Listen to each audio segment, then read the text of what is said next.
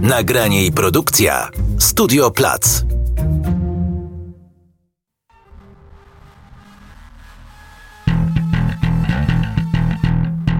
Nazywam się Barbara Klicka, a to jest podcast dwutygodnika magazynu o kulturze. Dzień dobry. W dzisiejszym wydaniu podcastu dwutygodnika magazynu o kulturze porozmawiamy o poezji. Tak się bowiem składa, że wiersze polskich autorów i autorek są mocnym głosem we współczesnej literaturze tego języka. Jak grzyby po deszczu powstają nowe, młodoliterackie pisma, które swoją tożsamość kształtują wokół określonych poetyckich dykcji. Jednocześnie jednak poezja sukcesywnie traci swoich odbiorców, a próby jej popularyzacji osuwają się często w parodię tego, czym jest lub bywa współczesny wiersz. O tym, co słychać u polskojęzycznych wierszy, o tym, dlaczego niektóre osoby upierają się przy tym, że, poezję warto, że poezją warto się zajmować. O tym, jak zmieniają się trendy, tendencje i wpływy, którym ulegają poetyckie dykcje, oraz o poetyckich radościach i olśnieniach, porozmawiam dziś z moją gościnią Joanną Łąkowską, literaturoznawczynią, amerykanistką, wykładowczynią w Ośrodku Studiów Amerykańskich Uniwersytetu Warszawskiego, krytyczką i tłumaczką, autorką tekstów o poezji dla dwutygodnika również. Cześć, Asiu. Cześć, Basiu. Dziękuję bardzo za zaproszenie. E, miło mi Cię widzieć. Najpierw powiem może, że chciałabym bardzo, żeby nasza rozmowa dzisiejsza miała charakter popularyzatorski, nie e, specjalistyczny. Zależy mi na tym, żeby pokazać, że można o poezji rozmawiać właśnie w sposób dostępny, a jednocześnie nie infantylizujący tego tematu. Czy tobie też takie myślenie jest bliskie? Tak, jest mi to myślenie bardzo bliskie, bardzo mi się podoba i mam nadzieję też, że, że podołam mówić w taki sposób, który przynajmniej czasem jest ekscytujący. E, to mam taki apel, gdyby któraś z nas usuwała się w żargon specjalistyczny, niech ta druga da jej znać w tej sprawie. Cóż, będziemy się nawzajem pilnować, chociaż to, chociaż to różnie bywa, prawda? Bo nie wiadomo, jak nas poniesie rozmowa i być może jakieś klasyfikacje sztywne. Oraz jak, się, jak człowiek się czymś zajmuje, to do końca nie wie, co jest specjalistyczne, a co nie. Traci to, to rozeznanie. To prawda, to prawda. Zacznijmy może od samego początku. E, czy ty potrafisz odpowiedzieć na pytanie, dlaczego zajęłaś się akurat wierszem czy wierszami, a nie żadną inną e, gałęzią literatury? Tak, to znaczy, może od razu powiem, że różnymi gałęziami się zajmuję, tak? To znaczy... Jasne, jasne, jesteś tak, literaturoznawczynią. Tak, tak, ale, ale rzeczywiście mm, poezja, wiersze są mi najbliższe, to znaczy i w tej pracy badawczej, ale też e, takiej czytelniczej, tak? W, w czytelniczej czytelniczych swoich różnych przygodach bardzo chętnie sięgam po poezję. No i przyczyn jest wiele i przychodzi mi na myśl, bo o tym ostatnio myślałam, dlatego że takie pytanie czasami się pojawia. E, przyszła mi do głowy taka dosyć prowokacyjna, mm, prowokacyjne zdanie mm, z jednego z wierszy Lisy Robertson. To jest poetka kanadyjska, którą bardzo lubię. I to mniej więcej tak brzmi, takim roboczym przekładzie ad hoc wszystko, co nie jest poezją, mnie nudzi. bardzo, no i, bardzo odpowiada mi ta odpowiedź. no oczywiście prowokacyjnie i przewrotnie, dlatego, że no nie no, interesuję się tak y, różnymi gałęziami, tak, też y, lubię filmy. Spacery. Interesują mnie filmy. E, także, także nie, rzeczywiście, y, ale bardzo często słyszę odpowiedź odwrotną, prawda, że to poezja jest najdudniejsza. E, że to, jeżeli jakaś taka nuda nuda, prawda, ekstremalna, no to właśnie w trudnym wierszu ją znajdziemy, tak? No dobrze, ale to, ta odpowiedź też jest wymijająca, bo należałoby do niej dodać kolejne natychmiast pytanie, które by mogłoby brzmieć, no ale dlaczego poezja nie nudzi? Znaczy mogę powiedzieć, dlaczego mnie nie nudzi, tak? tak. I może nie będę zaczynać od dzieciństwa, chociaż zawsze mnie to kusi, że... Och, że... Zawsze można zacząć od dzieciństwa. Nie, naprawdę, bo, bo tam, tam, tam są korzenie tej, tej przygody, tak? I rzeczywiście to się zaczęło od, nie wiem, recytowania, takiego byłam małą dziewczynką, więc i zaczęło się od takich przygód z dźwiękiem, tak? Z dźwiękiem i zabawą dźwiękiem i z zabawą właśnie, więc już wtedy mnie poezja nie nudziła, tak? Mówimy o wierszach Brzechwy, prawda, dla dzieci. dla mnie to była zabawa, tak? Później później się zaczęła przygoda mm, z teatrem, e, jak byłam nastolatką i to były kolejne jakieś takie wymiary, tak, pracy ze słowem, e, na dźwięku, na, na tak, takim wymiarem performansu, ta, tak, też ciałem, praca, łączenie ciała ze słowem. Oczywiście tak tego wtedy nie nazywałam, ale ale to, to czułam. E, natomiast no później tak, e, jak pojawiły się różne wybory, jeżeli chodzi o drogę, to akurat w poezji znalazłam najwięcej wyzwań, takich intelektualnych, emocjonalnych.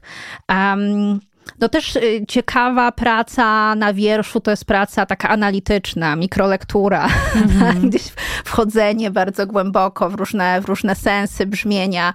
To jest coś, co bardzo lubię, ale też usilnie staram się mm, znaleźć jakiś sposób łączenia tej właśnie tak zwanej mikrolektury, czyli czytania takiego uważnego, spokojnego, bardzo powolnego, tak, ale łączenia tej lektury też z szerszym kontekstem. No i czasem to będzie kontekst psychologiczny, czasem to będzie jakaś praca z emocjami własnymi, czasem z historią, tak, czasem z przyrodą, z polityką też, tak. Mhm. Więc to jest coś, co mnie fascynuje, to znaczy ta możliwość rzeczywiście łączenia takiej mikroskali z makroskalą e, na czymś, co jest tak oporne na, na łatwe interpretacje też, mhm. tak. No, kilka wątków zwróciło moją uwagę w tym, co powiedziałaś. E, zacznijmy od tego organicznego, e, na który zdawałaś się kłaść nacisk w swojej wypowiedzi. E, mam na myśli to znaczenie dźwięku, o którym mówiłaś. Dla mnie to też jest taki szczególny wyznacznik mhm. poezji, choć ja lubię też taką prozę, która, e, Właśnie, e, tak, e, która kładzie nacisk na ten aspekt językowych możliwości, ale no wiersz może wiąże się z tym bardziej czy częściej. Tak uważasz?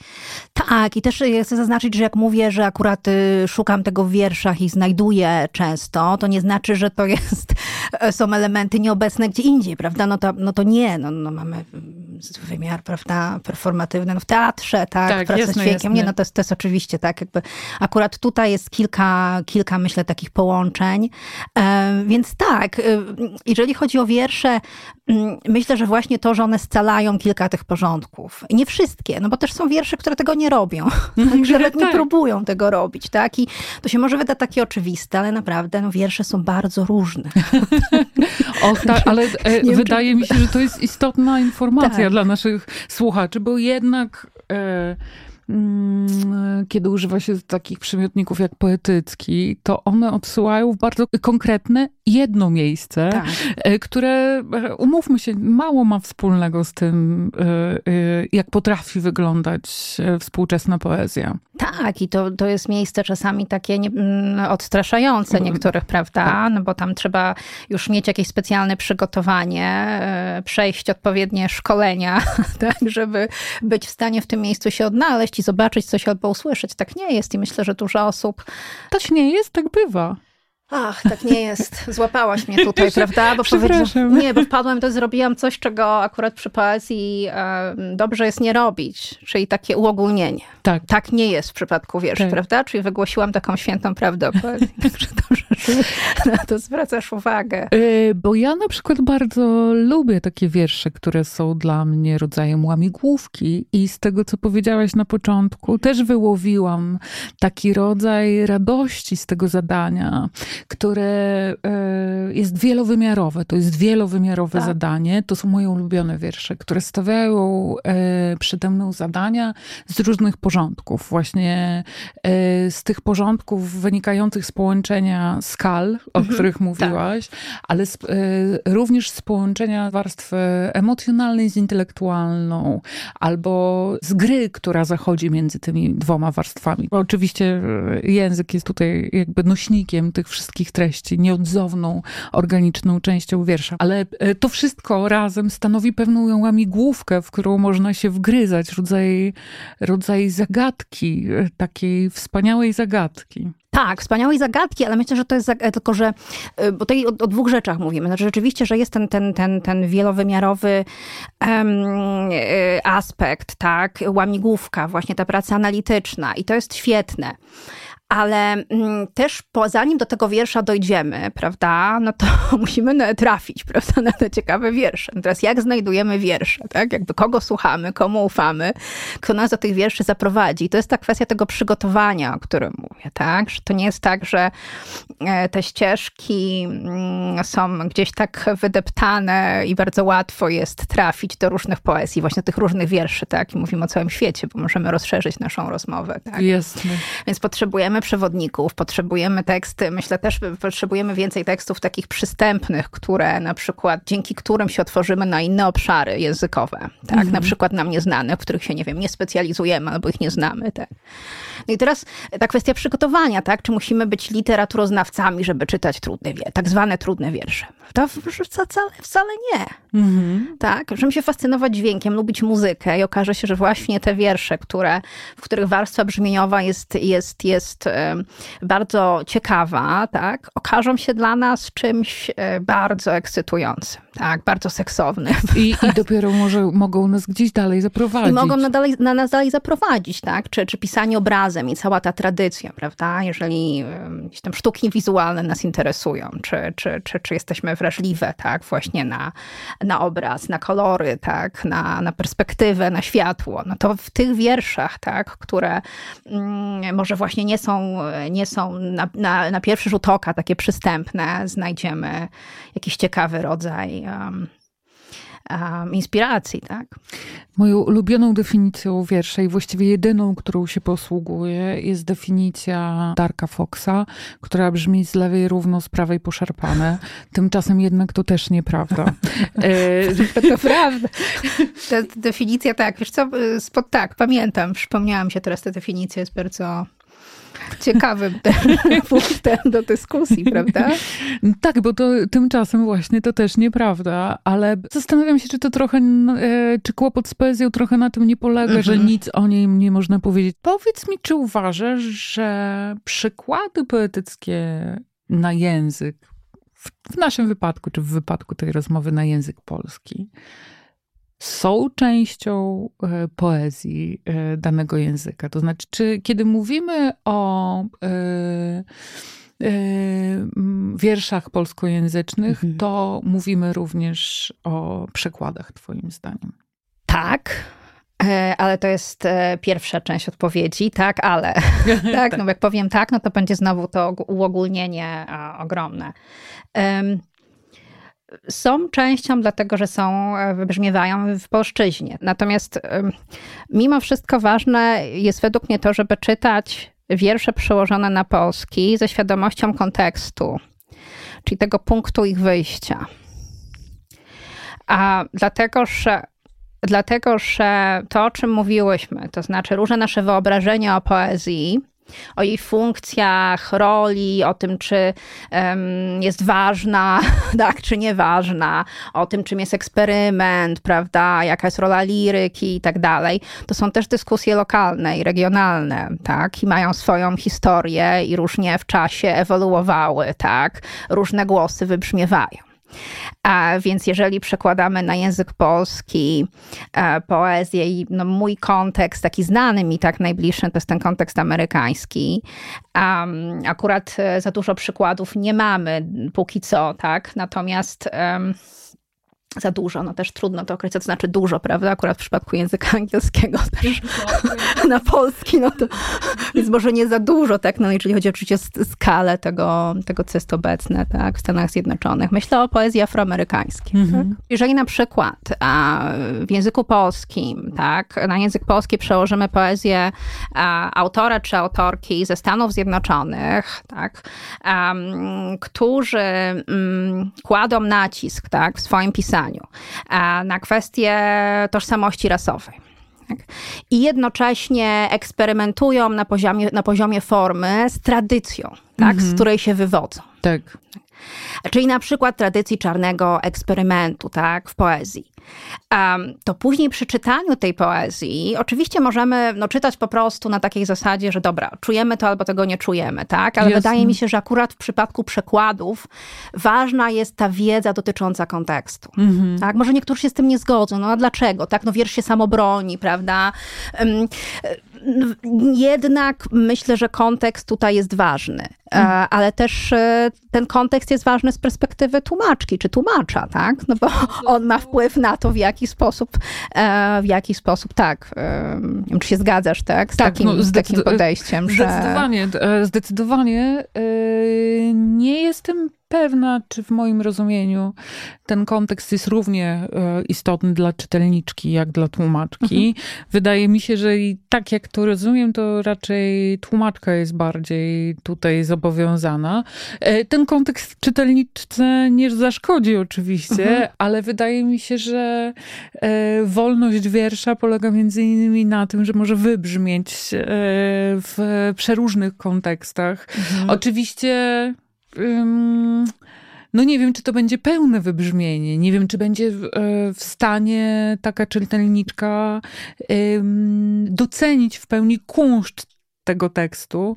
Jasne, ale może znajdzie w tym coś dla siebie mimo to. Tak, ale myślę, że też na pewno ważne jest to, w jaki sposób prawda, wydawnictwa wprowadzają na nasz rynek e, właśnie przekłady, prawda? Jak e, mówią o autorkach i autorach e, z innych krajów, e, jakim językiem się posługują. Tak? Opowiedz no. jakąś taką historię, możesz? Mogę. Znaczy, na przykład to jest ostatnia historia, niedawno zobaczyłam i tak ucieszyłam się i od razu zmartwiłam, tak? bo zobaczyłam, że nową antologię, ona jest zatytułowana Czarne Diamenty, i to jest a, a, antologia mm, poezji autorek ze Stanów Zjednoczonych, Afroamerykanek. E, I rozumiem, że to miał być chwyt marketingowy, tak? Dlatego, że w podtytule czytamy Toni Morrison i, jeżeli dobrze pamiętam, przepraszam, jeżeli nie zapamiętam, dziewięć innych poetek. I. Mm, nie wiem od czego zacząć, tak? Dlatego, że jest tutaj tyle problemów, tak? I, i czyli coś, co... I, i też nie, nie, jeszcze nie czytałam tych przekładów, także um, przełożyła świetna tłumaczka, natomiast nie mogę nic więcej powiedzieć, tak? Po prostu jeszcze, jeszcze ich nie czytałam. Um, ale nie wiem, czemu akurat taki chwyt miał służyć, tak? Rozumiem, że znamy w Polsce Toni Morrison, tak? tak? Noblistka tłumaczona na język polski, więc ona będzie pełniła tutaj rolę poetki, tak? I dziewięć innych, prawda? Mamy tam Niki Giovanni, Sonię Sanchez, tak? No. Więc, więc to rzeczywiście wydało mi się bardzo zaskakujące. I dlaczego tak, tak? Gdyż mhm. to będzie miało wpływ według mnie na odczytania tak, tej Jasne, antologii. Oczywiście. I na to, jak szeroki będzie jej odbiór. Tak. Nie wiem, może to zadziała, prawda? Toni Morrison kojarzymy, więc tutaj jest poetką i prawda, tą najważniejszą. Jest też, ale jest też dziewięć innych autorek. Rozumiem. E, to taki przykład, w którym poezja ulega e, takim rynkowym chwytom. Właściwie wszystkie segmenty rynku książki ulegają pewnemu marketingowi książki. Wydaje mi się, że poezja jest stosunkowo wolna od mhm. tego, e, na tyle, na ile w ogóle to jest możliwe w, w panujących warunkach, w których się poruszamy, ale jakbym miała pokazać jakąś dziedzinę sztuki, która jest moim zdaniem najodleglejsza od tych reguł kapitalistycznej gry, to yy, naprawdę sądziłabym, mhm. że jest to poezja. Tak, no to, to, to, tak, tak, tak mi się wydawało. No też z drugiej strony rozumiem, że trudno jest na pewno wydawnictwom tak yy, walczyć o te zasięgi. No w zasadzie szanse są niewielkie. Tutaj, tutaj, tutaj no, um, jest sporo ograniczeń i um, po prostu zdziwił mnie ten chwyt, tak, powiem, mm -hmm. czy on będzie, czy on będzie, czy on się przełoży jakoś właśnie na zainteresowanie, tak, czytelniczek, nie wiem, ale to jest właśnie ta kwestia kontekstu, tak, mm. wprowadzania na rynek książek w jakimś, jakiejś ciekawej po prostu budowie, taka, która też myślę, że nie wyrządza krzywdy po prostu nikomu. Dobrze, to wróćmy do tych przykładów i porozmawiajmy o tym, jak one potrafią wpłynąć y, na nasze z przeproszeniem rodzime dykcje, a już szczegółowo e, używając języka polskich biskupów, jak potrafią e, ubogacić e, te dykcje rodzime. Oczywistym kontekstem jest tu kontekst szkoły nowojorskiej, o którym może, którym może tylko tak opowiemy, mhm. bo tu powinnaś mnie upomnieć. Jest to audycja popularyzatorska. Tak. I naprawdę nie wszyscy to wiedzą. Pod koniec XX wieku grupa tłumaczy, e, tak, tłumaczy, skupionych wokół e, czasopisma Literatura na świecie, z których znakomita większość sama jest poetami. E, to jest niebagatelna rzecz. Przyswoiła polszczyźnie tak zwanych poetów e, nowojorskich, którzy przez jakiś czas bardzo intensywnie byli tu obecni i mieli niesłychany wpływ na poetyckie dykcje końca XX wieku i początku XXI wieku w polszczyźnie. Mam tu na myśli takich poetów jak Ashbery, O'Hara czy Berryman. Mhm. Tymczasem wydaje się, że ten przemożny wpływ, e, który ta fala tłumaczeń wywierała na polszczyznę, nieco osłabło. Inne dykcje e, doszły do głosu, inne e, dopływy do polszczyzny zaczęły się przebijać. Porozmawiajmy o tych innych dopływach. Wiele głosów powołuje się teraz na dykcję Tomasza Szalamuna, tak, tak, tak. którą, którą mhm. kontrastuje z dykcją Ashberego. Mhm. To też już jest raczej pieśń przeszłości. Tymczasem jeszcze nowsze dopływy interesowałyby nas. Coś tak. możesz powiedzieć? Mogę, ale też y, wydaje mi się, że to są, to są bardzo dobre przykłady, tak, te, które podałaś, czyli takich prostu głosów, które silnie wpływają na większą grupę, prawda, polskich e, poetów, poetek. A wydaje mi się, że taka powszechniejsza praktyka, czyli coś, co praktyka, proces, tak, który, który zauważam, jeżeli dobrze widzę, tak, to są raczej indywidualne inspiracje indywidualnych twórców i twórczyń. Tak? Czyli myślę na przykład o tym, że tak, Nowojorczycy, czyli ta grupa poetów, jak Frank O'Hara, jak John Ashbery, których przywołałaś, um, mieli taką siłę rażenia, tak, i ogromny wpływ, a na przykład inna szkoła, tak zwana szkoła, nie lubię bardzo tego określenia szkoła, na, bardzo, ale szkoła na, na, potrzeby po prostu klasyfikacji, szkoła czy nurt, tak zwany language, tak, zapoczątkowany w Stanach w odpowiedzi na tak zwaną poezję głównego nurtu, na taki mainstream, tak? czyli poezja, która bardziej przyglądała się samej materii języka, ale też właśnie w połączeniu z tym kontekstem politycznym, społecznym, bardziej radykalnym, tak? czyli radykalna forma i radykalna treść szły w parze, już takiego wpływu nie miała, prawda? Ale jeżeli spojrzeć na poezję na przykład Grzegorza Wrublewskiego, tak, to te wpływy właśnie language dostrzegam, tak. Jeżeli spojrzeć na poezję Kacpra Bartczaka, tak, to te wpływy, który sam który tłumaczy, sam tłumaczy poetów prawda? tego nurtu. Poetów tego nurtu, to również je znajdziemy, tak. Jeżeli spojrzymy na poezję Julii Fiedorczuk na przykład, która mm, jest bardzo często kojarzona, no też, też, też, też um, odegrała ważną rolę z wprowadzaniem tak, do krytyki tak, literackiej, nurtu ekopoetyki, no to na przykład zobaczymy, przynajmniej ja zauważam, tak, wpływy poezji Foresta Gandera. Zresztą to nie jest tajemnica, tak. o tym otwarcie mówi, nikt zresztą tam się nie ukrywa. Tak, znaczy nie wiem, czy Grzegorz Wróblewski, może po prostu nie wiem. Tak. Tak, że z drugiej, to mówię tutaj o inspiracjach ze Stanów Zjednoczonych, tak, i z angielszczyzny, i z tych poetyk eksperymentalnych, różnie rozumianych.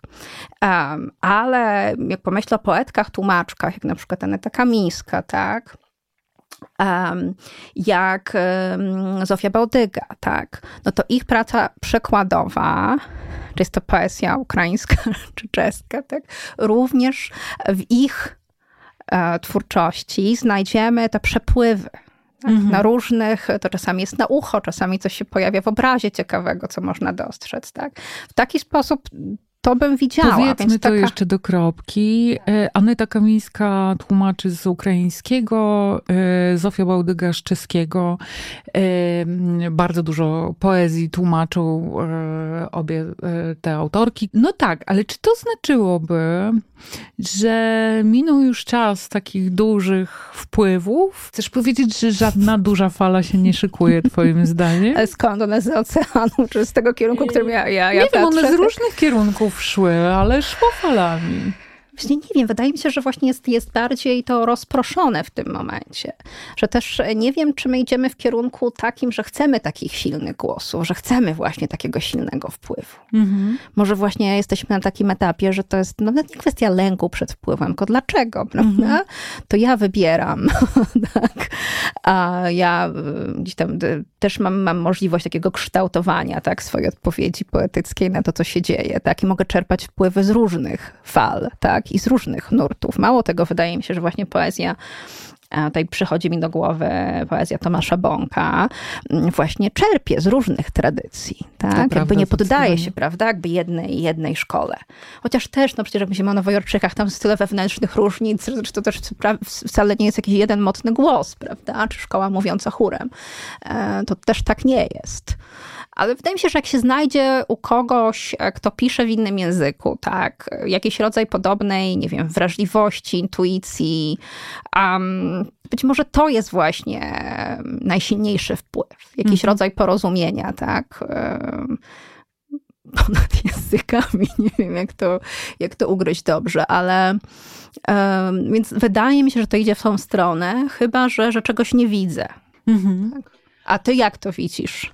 Czy, czy, czy, czy, czy, czy myślisz, że taka fala nadchodzi? Czy zauważasz gdzieś jakieś takie tendencje? Owszem, widzę pewną wzbierającą falę.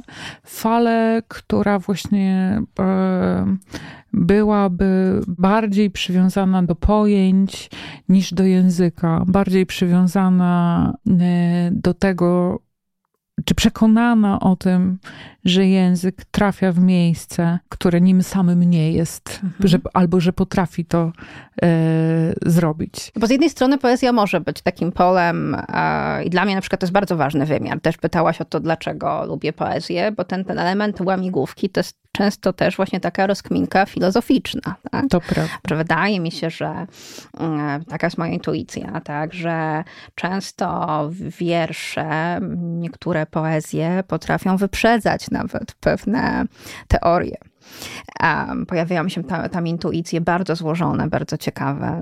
Tego się nieźle czyta poezję w dialogu z filozofią, ale już niekoniecznie mm, dobrze jest według mnie przynajmniej przykładać w taki sposób zero-jedynkowy, tak, pewne teoretyczne klasyfikacje, tak, czy utarte pojęcia do wiersza, żeby go tłumaczyć, tak, bo wtedy, wtedy ta poezja jest rodzajem takiej to rich, takiej ukuła takie pojęcie, że takiej dekoracyjnej przystawki, Tak. tak, że to jest taka prostu de- deser, taka wisienka na torcie, prawda, że tutaj jeszcze wierszyk nam zilustruje.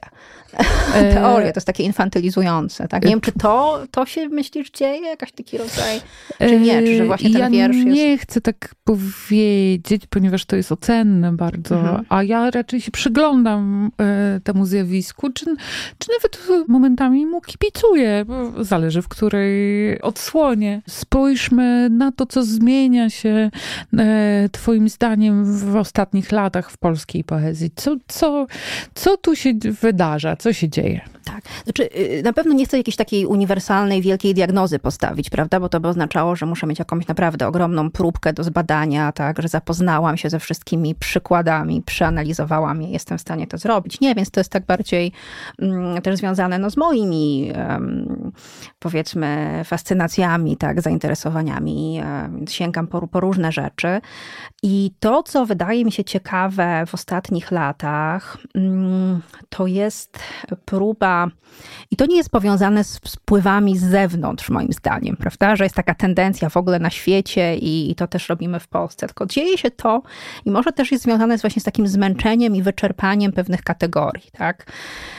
A no, prawda, obiektywizm, nieobiektywizm, prawda? I, i ekspery, awangarda, co to w ogóle dziś znaczy, prawda? Awangarda i liryka. Na coś jest społecznie zaangażowane albo, albo, albo nie jest upolitycznione, prawda? I opolityczność to jako obelga nagle, prawda? Się jest używane w taki sposób. Czyli poezja, która ciekawie łączy różne style, czasami się z nimi kłóci, wychodzi poza właśnie takie ramy utartych wyobrażeń. Czyli potrafi na przykład grać ciekawie formą. No, coś się dzieje takiego nieoczywistego na poziomie formy. Mm, albo może konwencjonalnego, ale ma to ciekawą funkcję, tak, względem treści. Um, a jednocześnie um, ten eksperyment formalny jest połączony z ciekawym wglądem w kontekst historyczny. Tak, to mi się bardzo podoba. Albo łączenie w ogóle tradycji z innowacją. Mhm to rozpoznanie tego, że bardzo, tradycja naprawdę jest, jest do czego sięgać. Mhm. Tak? Nie wymyślamy na nowo świata, tak, w tym momencie. I mało tego, mam wrażenie, teraz bardzo mocno siedzę w latach 30., akurat w Stanach Zjednoczonych, to jest powiązane z moją pracą badawczą i e, powracający impuls, taki dokumentalny właśnie, tak, reporterski wręcz, tak, w poezji na przykład to ta potrzeba mm, wymyślenia, jak ja jako poetka, poeta mogę, mm, mogę teraz znaleźć coś w języku i czy w ogóle mam potrzebę odpowiadania na kryzys. Mm. Bo się mówi o tych odpowiedziach na kryzys, a może na przykład nie, prawda? Może to nie jest ta droga, którą chcę w ogóle po, po, po, podążać. Tak? Ale ta refleksja pewnie się pojawia i widzę ją i jak myślę o właśnie mm, poezji Małgorzaty Lebdy, tak? Mer de Glace, e, E, tom, który ukazał się jakiś czas temu, e, czy właśnie wspomnianego już Tomasza Bąka, to myślę, że oni właśnie działają na styku tradycji i innowacji. I przełamywania takich kategorii w swojej poezji. Um, też e, Bianca Rolando, Abrasz, e, tom, który na mnie duże wrażenie zrobił, bo robi dwie niesamowite rzeczy. To znaczy to pisanie obrazem, taką tradycję poezji, która jest e, połączona ze sztukami wizualnymi. Jest taki wiersz e, Czerwony Domek, tak, który gdzieś od razu mi się z czerwoną taczką, tak, Williama Carlosa Williamsa skojarzył. Um, ale jest to no, on się zaczyna też od... E, Przeczytasz? Mogę przeczytać, tak. Obserwuj mały czerwony domek w podwójnej soczewce, krzywo wznoszony, stąd niepewny widok na przeszłe obłości. Wynieśliśmy z niego wszystko do zagrody i tak stoi pusty. Ciemna plama przebiegła się drogą, murek znaczył koniec. Było też słonko skłonne do rozpusty, wyciągnięte krzyki mylą deszcz z chlewem, nie ma dla mnie miejsca. Unosząc się dumnie, wpadłam znów w zapadnie. Trafiłam celowo, a domek czerwony, niczym malowany, wybrałam jako taniej dekoracji rozmach, to zwykłe tortury. Domek spojrzał na mnie swoimi okienkami. Zmieniały się postacie pozujące do zdjęcia. Chcieli mieć jakiś naoczny dowód śmiesznego zgorszenia, że tu stoję na pagórku i świecę kołatką i to połączenie obrazu, y, ale też w tym tomie, tak, przeczytam tak wszystkich wierszy, mhm. ale też ciekawie Rolando pracuje dźwiękiem, czyli i obrazem, i dźwiękiem. Ta dykcja ciekawie jest też, też, też prowadzona. Um, więc takie, takie, takie dykcje, tak, takie zmiany gdzieś zauważam, one mi się podobają. E, rzeczywiście możemy tutaj próbować używać naszego słownika pojęć i mam wrażenie, że ta poezja rozsadza. Jeżeli się bąka zredukuje do, do społecznie zaangażowanego poety, no to, no to dużo, dużo nam zniknie, tak, prawda? No, Z pola widzenia o to mi chodzi, że rzeczywiście... Tak, bo, bo bąk się sam nie redukuje do tego. On w związku z tym, że ma uwewnętrznione to zaangażowanie to mhm. i, jest, y, jest to naturalna część jego wyposażenia mhm. poetyckiego, że się tak część wyrażę, stylu. Y, stylu, to może jakby ten język zaprząc do każdej roboty. Mhm. I on nadal ten pozostanie. Język jest ciekawy, tak? tak Czy to jest jak, jak jak krytykuje kapitalizm, prawda? Tak, Bo mogę tak. krytykować tak. kapitalizm, no i w wierszu dalej będzie pytanie jak, tak? tak? Jak to robię? No i teraz jak, czy jest dla nas ważne to jak, czy nie jest dla nas ważne to jak? Może mhm. o to się, prawda, rozchodzi. Mhm, tak. Czy jeszcze w ogóle będziemy rozmawiać o tym jak? To jest też dla mnie w pracy na uniwersytecie ciekawe pytanie. Czy w ogóle jak to się dzieje, jak to zrobił reporter, jak to zrobił poeta, tak? jak to zrobił, jak to się dzieje, że tak na nas działa to zdanie, prawda? No mi się wydaje, że dla wiersza pytanie jak jest nie, niesłychanie, pozostaje mhm. niesłychanie istotne, ponieważ tego zależy jego, między innymi jego skuteczność. Jego siła. Jego siła, w tym, w mhm. tym sensie skuteczność. Na ile z nami zostanie, czy w ogóle, tak, tak czy w ogóle nas poruszy. Tak? Ale na ile w tym kapitalizm rzeczywiście uda mu się uderzyć inaczej niż uderza, e, nie wiem, co, transparent na ulicy. No i to jest ta kluczowa różnica, tak? Wydaje mi się, mm. prawda, że jednak poetyka, e, poetyka transparentu tak, ma swoje prawa i wiersze też mają różne, różne style, tak, różne formy. No mm -hmm. to mhm. pytanie, jak trochę nas prowadzi mhm. do tego bardzo niebezpiecznego obszaru i tego pytania, na które pewnie nie chcemy no, ale odpowiadać, z, czym jest wiersz. Tak? No niestety, no zaczęłyśmy od definicji i teraz e, zbliżamy się do końca, ale, ale e, znowu wracamy do definicji. Może wiersz e, Nagi Wodnik e, w Śródmieściu, wiersz z domu Tomasza Bąka, tak, Nagi Wodnik w, w Śródmieściu, tak, Nagi Wodnik w Śródmieściu. Kiepsko pływam, a ty? Stylem powszechnie uznawanym za lekko rozpaczliwy, w stroju zdradzającym niedzielność stylu. Prędzej rzuca mnie na brzeg niż o własnych siłach. Na szukanie Atlantydy może zabraknąć dnia. Szukając jej mieszkańców, trzeba sięgnąć do dna. Gdy nas kołysać będzie chmura krucza. Czy miasta, które znajdą się pod wodą, określimy mianem autonomicznych? Czy ich mieszkańców i mieszkanki potraktujemy jako niezidentyfikowane obiekty pływające, albo wreszcie, czy przesuwając porty w głąb lądu, spychając historię w wartki nurt mglistej przyszłości, a pamięć uznając za pracę, czy pod poziomem morza zachowa się tożsamość? Wodnik ma w sobie wiele sprzeczności. Osoby urodzone między są uparte i kreatywne. Często kwestionują otaczającą je rzeczywistość, Osoby urodzone pod znakiem ryb są zamknięte w sobie i pogrążone w marzeniach. Uciekają od prozy życia, a wymyślonych idei nie potrafią doprowadzić do końca. Chciałabym, żebyśmy powiedziały, jak nam się wydaje, co poezja potrafi, czego nie potrafi nic innego. I w tym sensie może zachęciły e, mhm. czytelników dwutygodnika do tego, żeby zaczęli jakieś własne poszukiwania, nawet na podstawie tych kilku tipów, które można wyłowić z tej audycji. Tak, no jest, powinno ich być jeszcze więcej, prawda? Bo rzeczywiście jest w czym, w czym przepierać. Um, to jest trudne pytanie o taką mm, szczególną, tak, rolę, bo szczególną dla kogo? Mhm, tak? Czasami tak, się oczywiście. też tak mówi. Um, jest, są osoby, które znam, które nie zajmują się poezją, tak? Nie zajmują się poezją, nie czytają poezji, chciałyby, tak? I, um, i jakiś odczuwają lęk, um, dlatego że nie wiedzą po co sięgnąć. A Oraz się boją. boją. Tak, i się boją. I myślę, że mi poezja pozwala e, jakoś się poczuć mocniej obecną w życiu. Mm. nie wiem, może tyle. Mm. Wydaje mi się, że to jest bardzo dużo, biorąc pod uwagę mm, to, jak czasami bywa trudno, więc a, w zasadzie to jest taka podstawowa przyczyna, to co ja sobie później opowiem, prawda? Tak. E, no to jest jakiś inny wymiar, więc myślę, że, że ma taką siłę oddziaływania, szczególnie w momentach w momentach trudnych, tak, trudny, to też zależy, co to dla nas znaczy, jakiś moment trudny, ale może też być dobrą zabawą z drugiej strony. Czyli nie no. jest tylko w momentach tragicznych, prawda, utraty, miłości, tak, śmierci, wojny, to nie, nie jest tylko tak, ale też może być dobrą zabawą.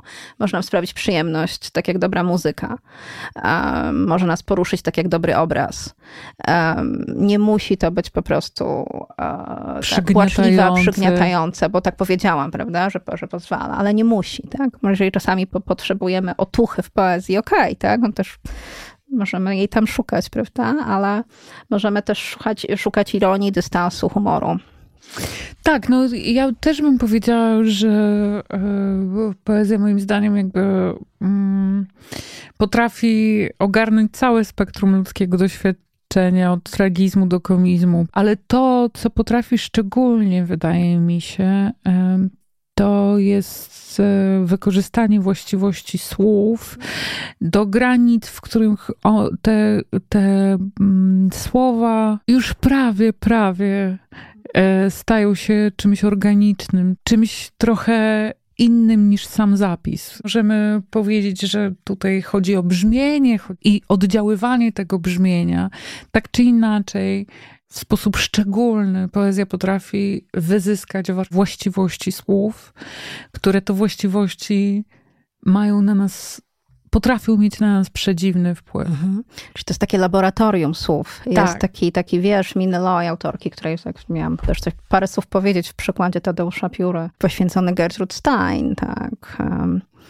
gdzie właśnie używa tego sformułowania, tak, laboratorium, laboratorium słów. Um, dla określenia tak e, metody pracy Gertrude Stein, co ona może, a co ona może właśnie wyłuskać tak, ze słowa, jaki pierwiastek, o jakiej tak. sile. I, I oczywiście e, ta właściwość tych słów sprawia, że inaczej obserw- możemy obserwować mhm. pojęcia, inaczej możemy obserwować obrazy, inaczej możemy obserwować e, opisywaną w nich rzeczywistość. To jest, e, to jest dla mnie jednak szczególna cecha poezji. W prozie czasem to, to też się wydarza, ale trudno uzyskać takie stężenie. Tak, takie stężenie, e, to jest kwestia e, stężenia, e, takiej tak. kondensacji, tak? Tak. Tego. No rzeczywi rzeczywiście, tak. Naszym słuchaczom, którzy lubią stężenia i laboratoria, stężenia, laboratoria i słowa, mm, mm, chyba możemy polecić jakby wybranie się na tą wyprawę, na własną odpowiedzialność, ale może też z jakąś pomocą. Dziękuję bardzo. Moją gościnią była dzisiaj Joanna Mąkowska. Bardzo Ci dziękuję, Asiu, za tę ożywioną rozmowę. Dziękuję, dziękuję Basiu bardzo. Do usłyszenia następnym razem.